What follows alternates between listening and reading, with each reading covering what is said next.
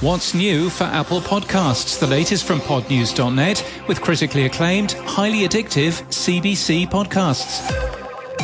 The next version of iOS and macOS will include a few changes to Apple Podcasts.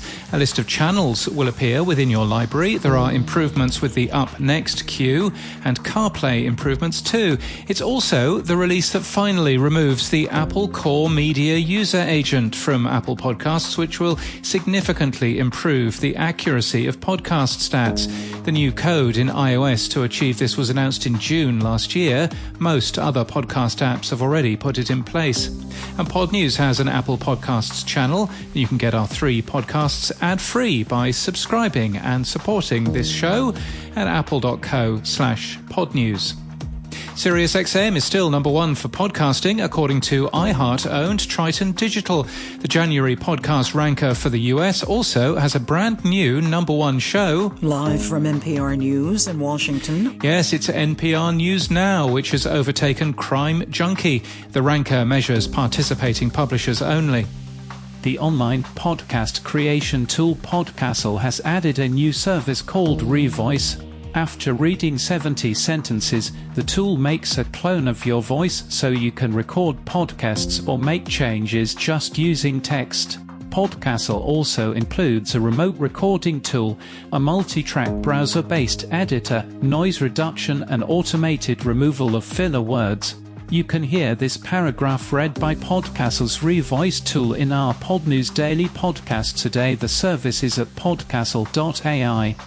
Annalise Nielsen from Pacific Content suggests that brands targeting millennial women have been noticeably absent from the branded podcast space. We'll link to that today, along with an article from The Podcast Host, which looked back at Africa Podcast Day and links to videos from the event. In Toronto, in Canada, PodCamp Toronto is to return on February the 24th to the 26th.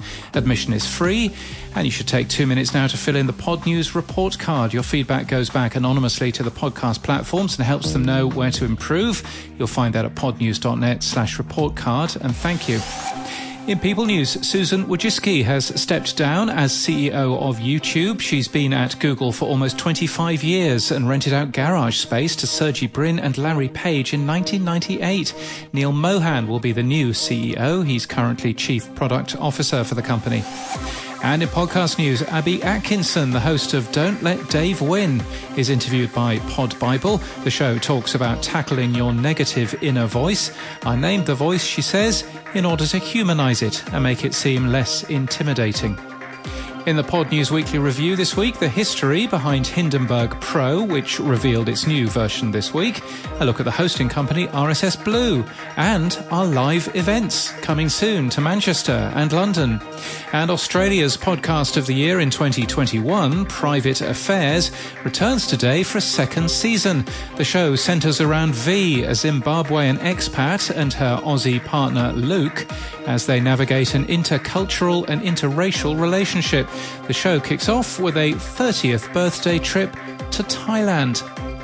This podcast is sponsored by CBC Podcasts. The team that brought you Let's Make a Sci-Fi is making a rom-com.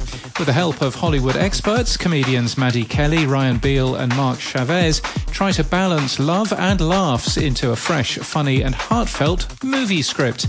Let's Make a Rom-Com is out now wherever you get your podcasts.